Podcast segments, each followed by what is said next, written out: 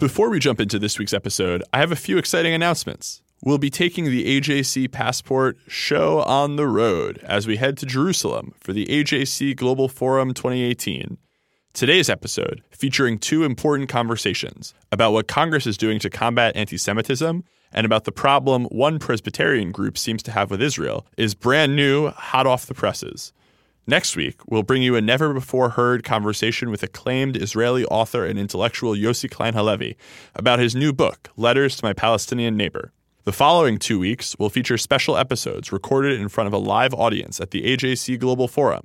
If you're not one of the over 2,000 people who are joining us in Jerusalem, or even if you are, those episodes are can't miss. With that, let's jump in to this week's episode.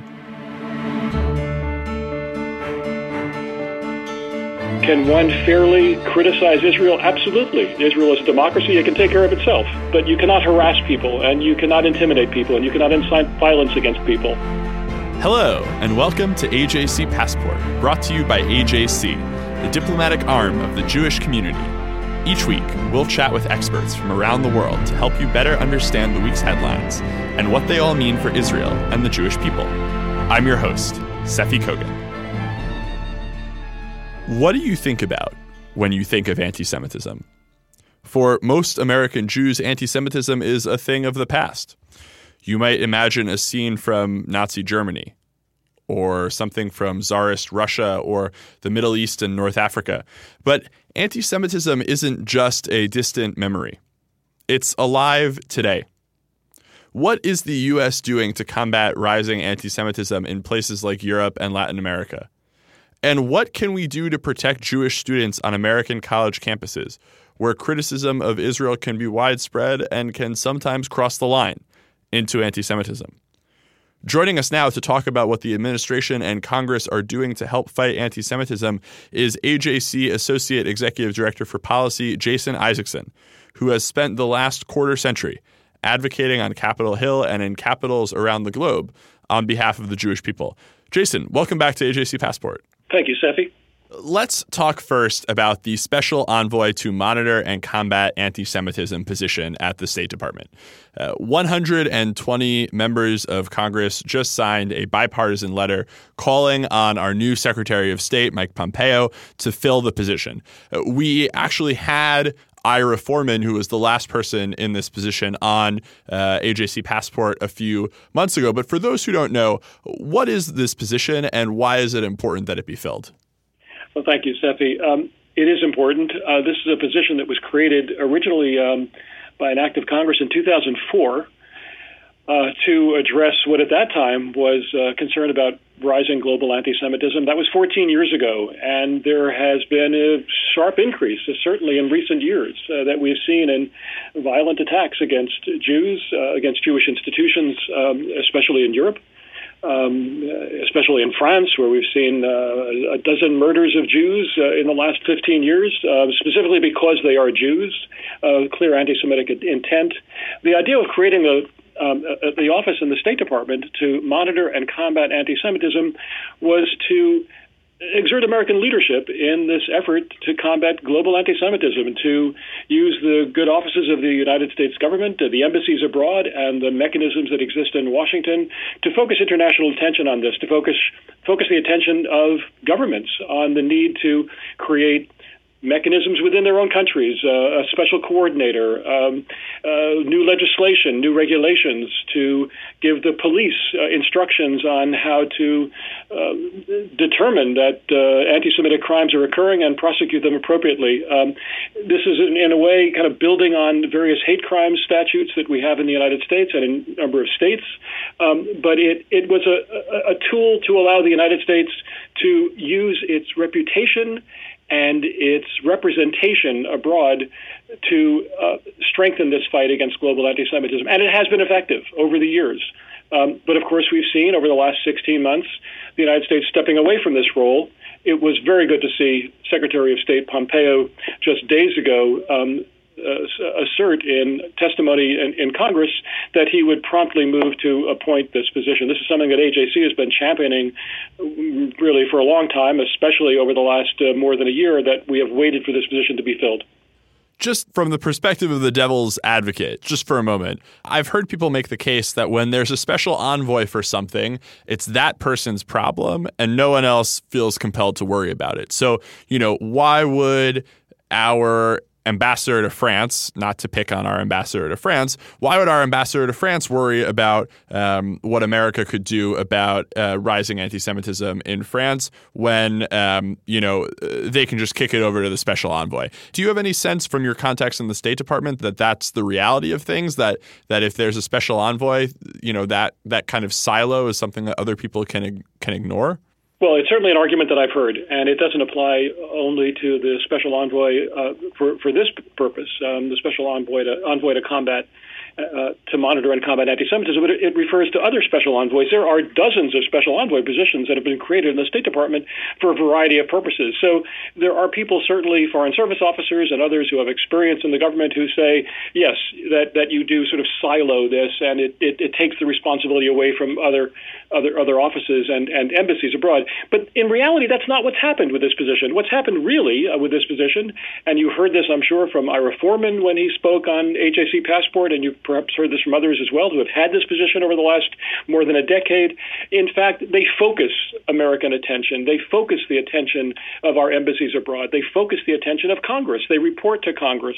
And, and it just is a way for the United States to uh, assume its natural role as a leader on, on this human rights issue. So uh, perhaps this is an argument that is made by people who want kind of the you know clearest possible organizational lines, and it doesn't make sense to have these special roles. But but in fact, in this particular case, what we have seen through the experience of the last 14 years taking away the last year when we haven't had the position filled, is that it has been successful in in, in corralling, in in organizing the work of the United States government through all the various offices, through the embassies abroad, and through the work of, of Congress and, and especially of the State Department uh, here in Washington.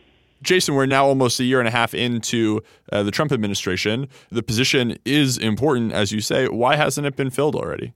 I think there are a variety of reasons. I think um, there has been focus on other issues, uh, certainly by the department, uh, by, by, by, by, the administration. Um, there has been an issue with vetting individuals who are in line for certain positions. So the whole kind of appointment process has been slower, I'd say far slower than usual. There are still dozens of important ambassadorial posts that have not been filled. They uh, people haven't been designated, they haven't been formally nominated. Uh, the Senate hasn't had a chance to work on confirmation, so the whole process has really slowed down. Uh, Special envoy is one of many jobs that hasn't been filled. Um, why is that? Uh, an anti-establishment notion, perhaps, uh, um, uncertainty that it was necessary to have the special envoy posts filled, perhaps some internal uh, questions within the State Department uh, under uh, former Secretary uh, Tillerson and, and now under Pompeo. I think there was increasing awareness that there was a real constituency for this job.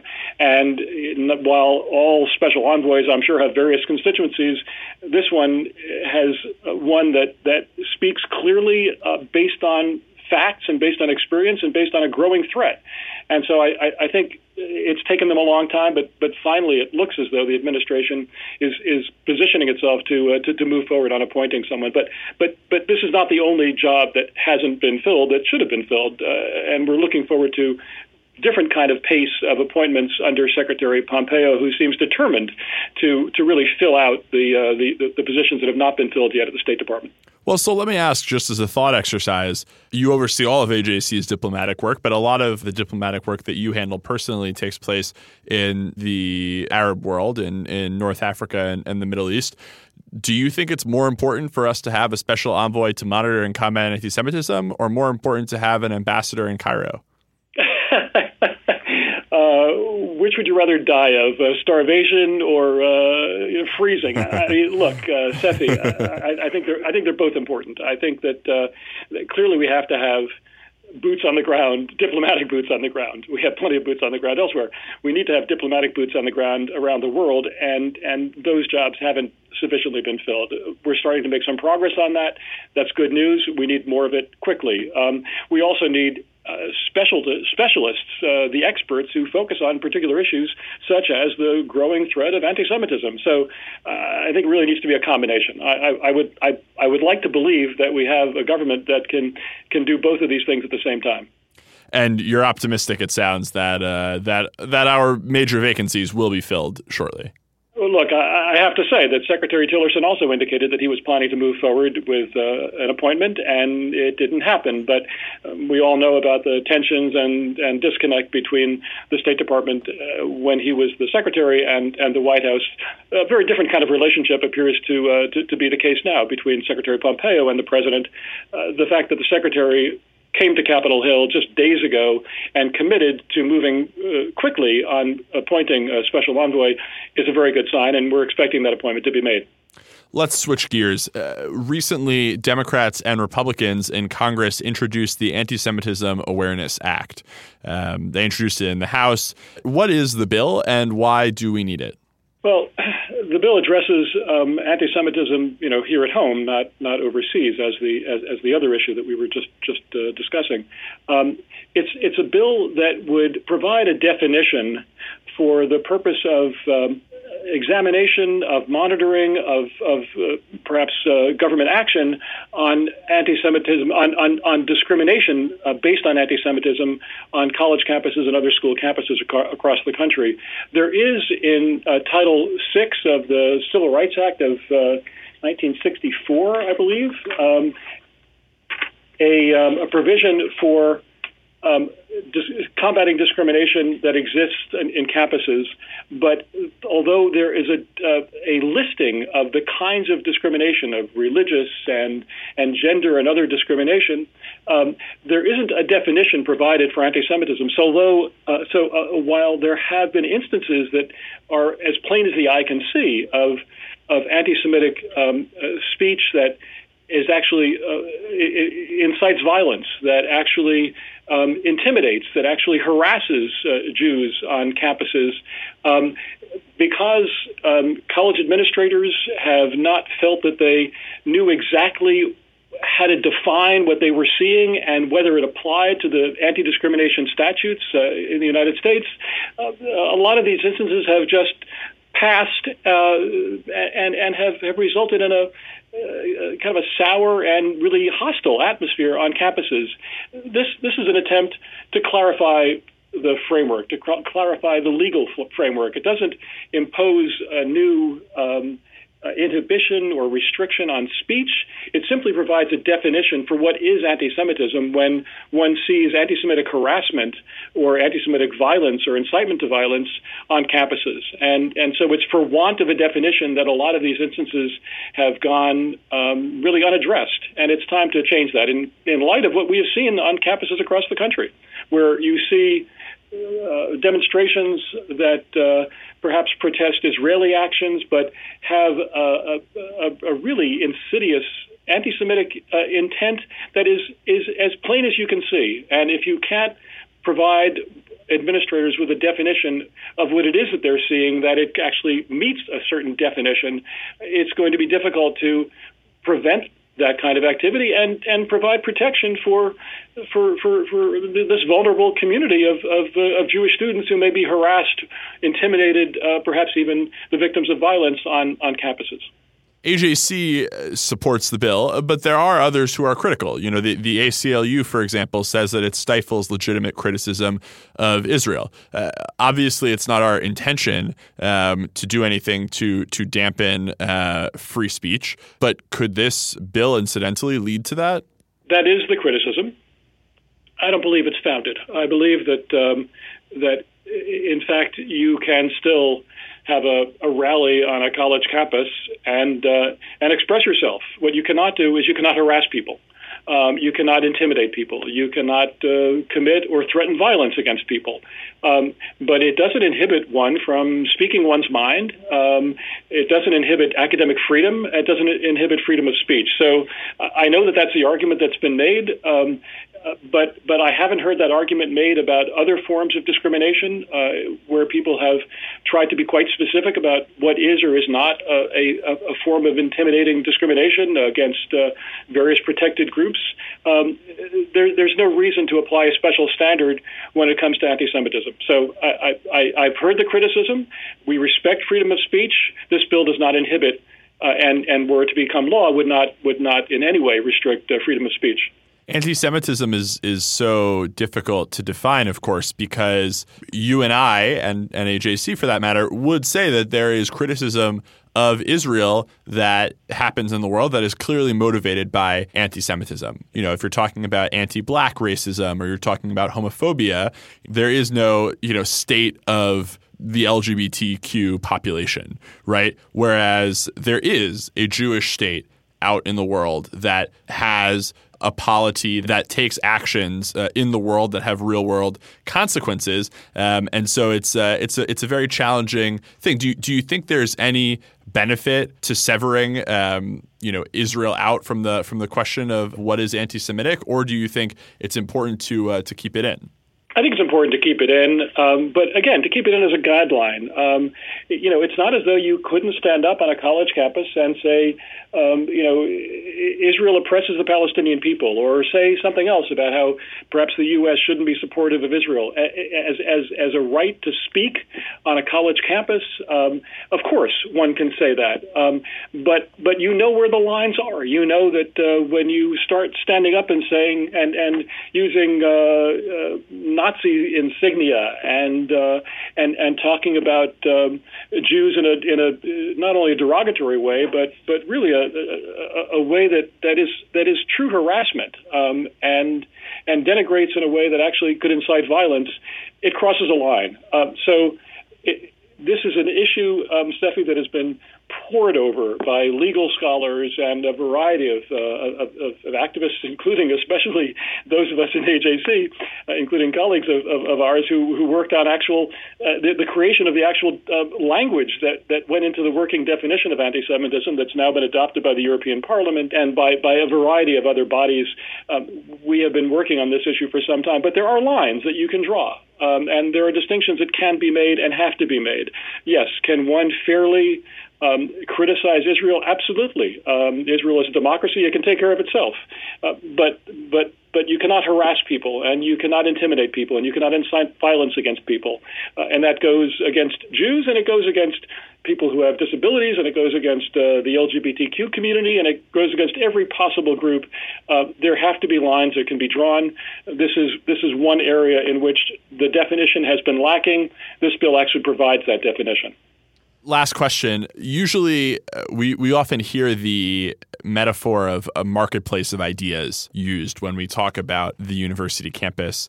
Isn't there value to letting these kinds of anti-Israel ideas maybe even anti Semitic ideas into the marketplace to be rejected by people. You know, perhaps it's better for these uh, thoughts, these concepts that we might find abhorrent to be given voice so that people can realize just how much they are repulsed by them look, it's a good point, uh, and and and one can say that the, yes, the best uh, you know disinfectant is is the truth, and and if one hears a lie, that one can counter it.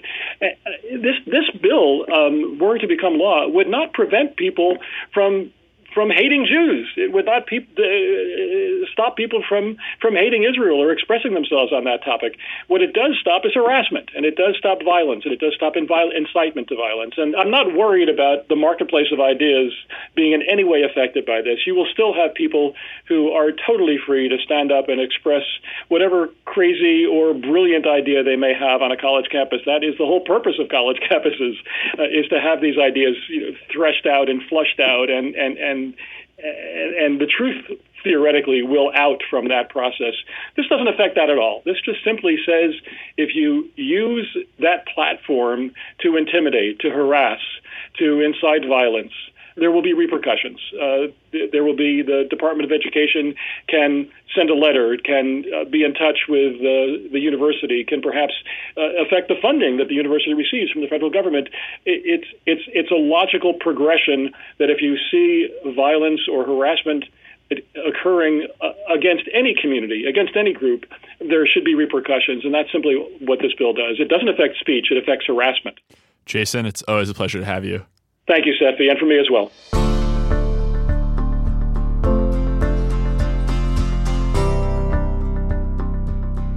Their upcoming conference will feature eight resolutions against Israel. They've published an educational text called Zionism Unsettled, which distorts Jewish and Israeli history. They seem to fixate on the Jewish state year after year. Sounds like the worst kind of Israel bashers, right? Unfortunately, I've just described the Biennial General Assembly of the Presbyterian Church USA, the largest Presbyterian umbrella group in the United States. Despite years of interfaith work on the part of AJC and others in the Jewish community, the relationship with this group, PCUSA, has deteriorated. And anti Israel activists in search of a platform seem to have hijacked their annual General Assembly. This year, for the first time in recent memory, AJC will not be sending a representative to this event. Here to talk with us about what's happening in the Presbyterian Church and AJC's decision is Emily Soloff, AJC National Associate Director for Interreligious and Intergroup Relations. Emily, welcome to AJC Passport. Thank you.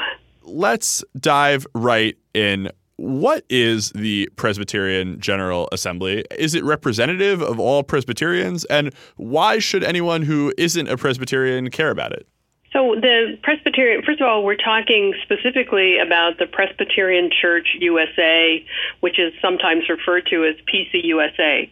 It's the largest Presbyterian denomination in the U.S. It's not the only denomination. It's the most liberal denomination, and it's the denomination that when most people think of Presbyterian churches, like Fourth Presbyterian Church, um, that is the PCUSA church. The General Assembly is a biannual meeting of all of the different presbyteries around the country. Each of them sends delegates, and Presbyterian Church is a very democratic in governance. They have they don't have bishops. They have executive presbyters who are largely administrative, and um, so their General Assembly is in some ways like the American Congress. The Presbyterians are very much of an American denomination, and the churches, individual churches, can suggest overtures, what we would call resolutions, and bring them up to this national meeting where they are discussed and they're voted on. And why should anybody care? Because these overtures um, provide some direction for the way the church as a corporate body in the U in the in America is going to be function functioning, and they have many overtures regarding civic issues that are of concern to people, uh, overtures on racism, for example, possibly on gun violence. Um, we, as a Jewish community, are concerned about it because they have overtures having that that deal with the Israel Palestine Palestinian conflict and make statements about that conflict that we need to pay attention to. And what has the state of relations been in recent years between Presbyterians and Jews? The uh, relationship between Presbyterians and Jews on the local level in the various communities are are pretty good. They have not been quite so positive on the national level, uh, starting with a decline, I think, in 2004, when the first of a series of uh, resolutions on boycott and divestment came to the national church and were voted on by the national by the at this at this general assembly, uh, which caught the Jewish community a little bit unawares. Uh, our relationship up until that point with the ecumenical and interfaith relations officers of the church and the national church had been very positive, and we weren't anticipating or expecting something like a divestment resolution that came before the church. Uh, the Jewish community was caught off guard, and we learned from that experience that our contacts, our interfaith, interreligious, inter um, ecumenical officers that we met with, who were our friends, uh, were not responsible for the, these uh, divestment resolutions, they were coming out of other parts of the church. They were coming out of the peace and justice camp of the church. And these two departments, if you will, in the church didn't necessarily have relationships with each other. the peace and justice folks had were international, had relations with Palestinians, uh, and not necessarily with Israelis. And so the resolutions caught the ecumenical and interfaith people as much off guard as it caught us. But it also underscored or revealed, kind of tore the band aid off, if you will, uh, uh, a sore in the relationship between Jews and Presbyterians, which has festered on the national level um, and gotten increasingly difficult in the last uh, uh, 12 years, 12, 14 years. I'm trying to get a sense of, of scale here, Emily. First of all, how big is PCUSA? And second, you know, you talk about these two different kind of silos within the church. How much of PCUSA feels this way? Would you say that these anti Israel resolutions are representative of the majority of Presbyterians? No, let me take that first. Um, they are not representative of most Presbyterians. They emanate out of a small corner of the church, which is very ideologically oriented. Uh, it's a corner of the church which has Palestinian Presbyterians in it, uh, or um, Presbyterians who come from the Middle East, or Presbyterians who worked in the Middle East in a number of the institutions that Presbyterians have. But before I go further on that, Seffi, let me talk about the size of the denomination. The Presbyterian Church has declined, um, I would say, uh, I think they would say, uh, rather precipitously in the last number of years. And for a denomination that boasted uh, several million adherents, um, they're down to about a million and a half adherents in America. Um, so that begs the question of why are they important? Because Presbyterians are uh, part of the fabric of America and American culture. There are many Presbyterians who were uh, presidents, who were senators, who are congressmen. Uh, the Presbyterian Church was a significant and important church in the civic life of America for many, many years. And maybe in terms of numbers, they're coasting but um, we as a Jewish community that doesn't number uh, that numbers under uh, 12 million or 10 million, depending on, or 6 million, depending on who you talk to, uh, cannot uh, point fingers at somebody else's declining numbers and say, "Oh, um, good for you." So uh, it, it's not it's not largely a numbers game. The the influence of the Presbyterians on this um, in this area of anti-Israel resolutions is significant because they tend to take the lead, and where they go, others follow. And we have seen this very consistently in the last um, eight or nine years, where the Presbyterians will come out with a resolution at their General Assembly, and lo and behold, a very similar, or if not identical, resolution will appear at the Methodist um, General Conference or at the Episcopalian General Convention. And so the Presbyterians have influence beyond their numbers. So AJC has made the decision now to not attend the PCUSA General Assembly. Are we boycotting the Presbyterians? And whether we are or we aren't, we're taking some action. What kind of change are we hoping to inspire through that action? I wouldn't call it a boycott, Seffi. Uh, Noam Marans, Rabbi Noam Marans, the director of uh, interreligious um, and intergroup relations for AJC, did write a an op-ed, uh, which was published in the Jewish Telegraphic Agency, uh, explaining why we weren't going explaining that we weren't going and why we weren't going. And uh, not to directly quote Noam, but uh, in, in terms of the, the tenor of his uh, op ed was we have seen these general assemblies uh, become less and less uh, relevant in terms of trying to be um, avatars for peace. The Presbyterian Church, um, in a lot of their generalized statements about uh, the Israel Palestinian conflict, talk about wanting to be peacemakers. They, the, the nature of the overtures of these resolutions is so strident, so negative, and so one sided that it, it begs any possibility of being uh, promoting a, a peaceful outlook.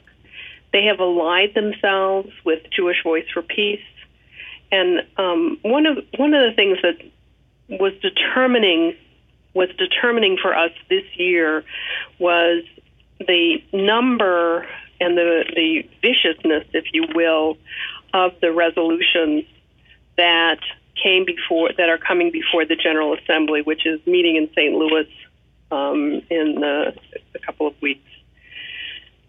What, one of these resolutions claims to be about Christian Jewish dialogue. And it calls on it, it, the, these resolutions have recommendations and then they have rationales. I want to read you the rationale of this one particular uh, overture. It purports to describe Jewish leadership and to describe how Jews really think, which violates every good practice of dialogue. In, in good dialogue, you let the other person describe themselves and speak for themselves. You don't tell them who they are and what they think. And this overture attempts to do that in ways that are unrecognizable to me as a Jewish professional, as a Jewish woman in America.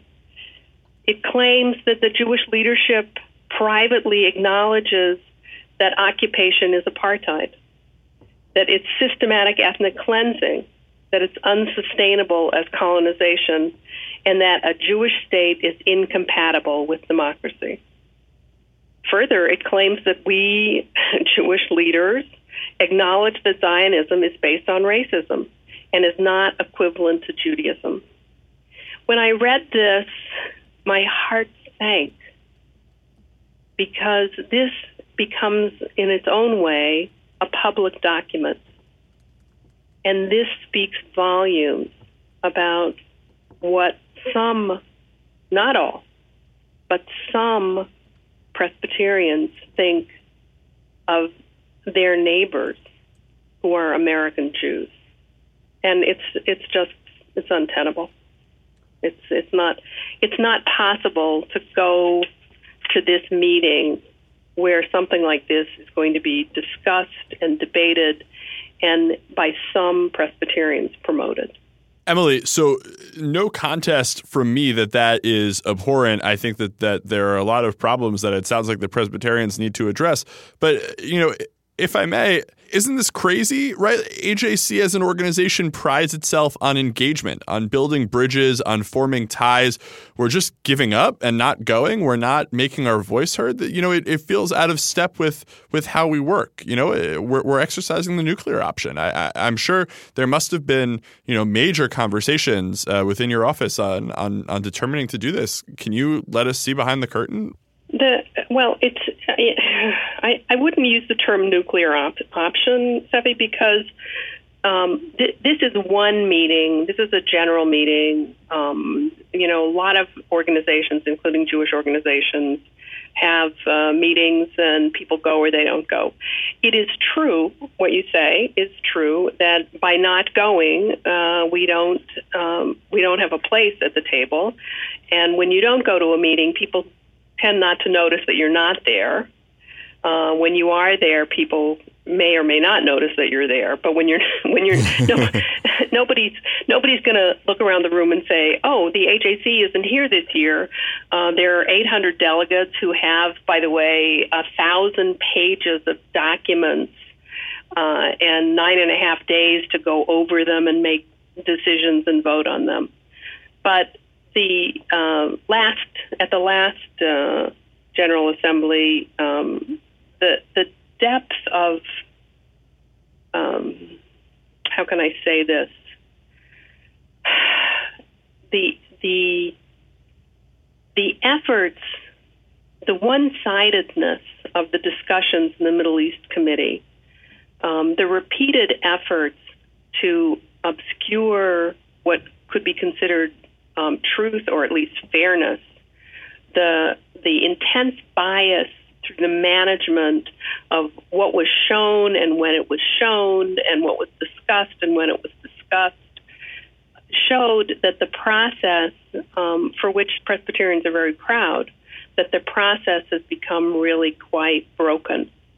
And our being there serves really no purpose except to allow those who are very ideologically opposed to Israel to say, well, you know, we, we the AJC was there, we heard from them, so we gave everybody a fair chance. Mm, but it's yeah. not. The system is really they've rigged it. It's rigged. Right.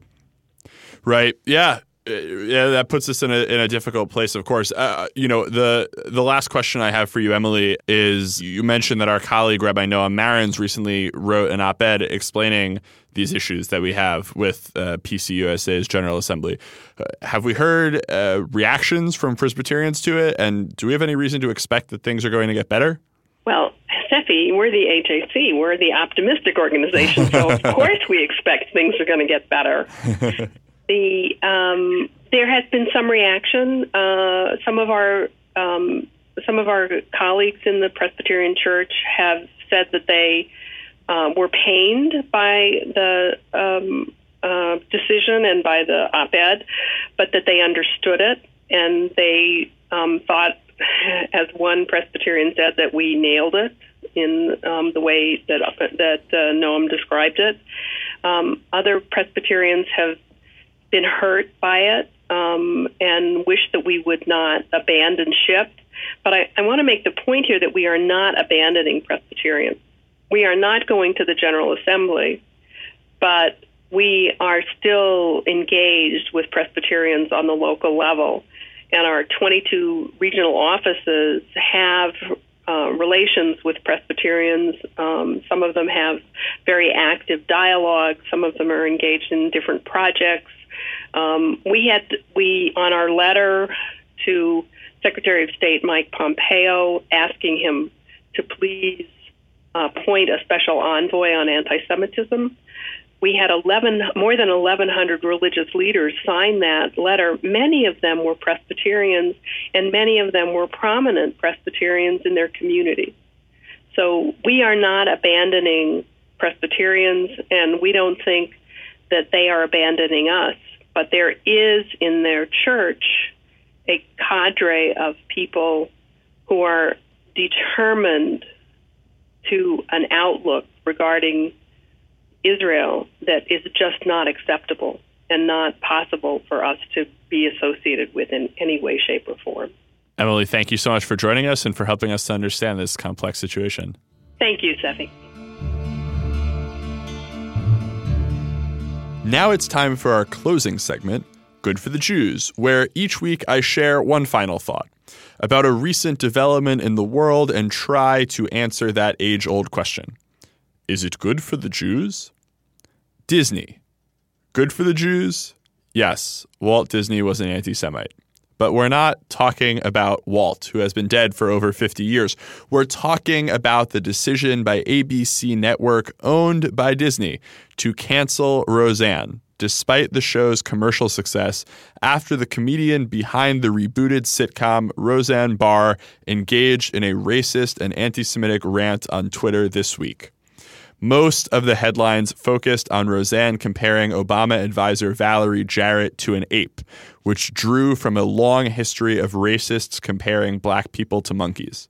Less noted was when Roseanne tweeted that George Soros, a Hungarian Jewish Holocaust survivor, was a Nazi. Soros may be a polarizing figure politically, but Roseanne's use of Holocaust inversion was shameful and regretfully right in line with the abhorrent sense of humor she has demonstrated over the years. Kudos to ABC for refusing to play host to her hate. Their decision is good for the Jews. You can subscribe to AJC Passport on iTunes or on Stitcher. Follow us on SoundCloud or learn more at ajc.org/passport. The views and opinions of our guests don't necessarily reflect the positions of AJC. We'd love to hear your views and opinions or your questions. You can reach us at passport at ajc.org. If you like this podcast, be sure to rate it and write a review to help more listeners find us.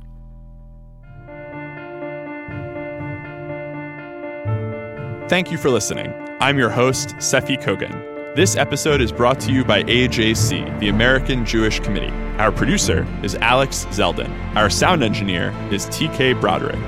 Tune in next week for another episode of AJC Passport.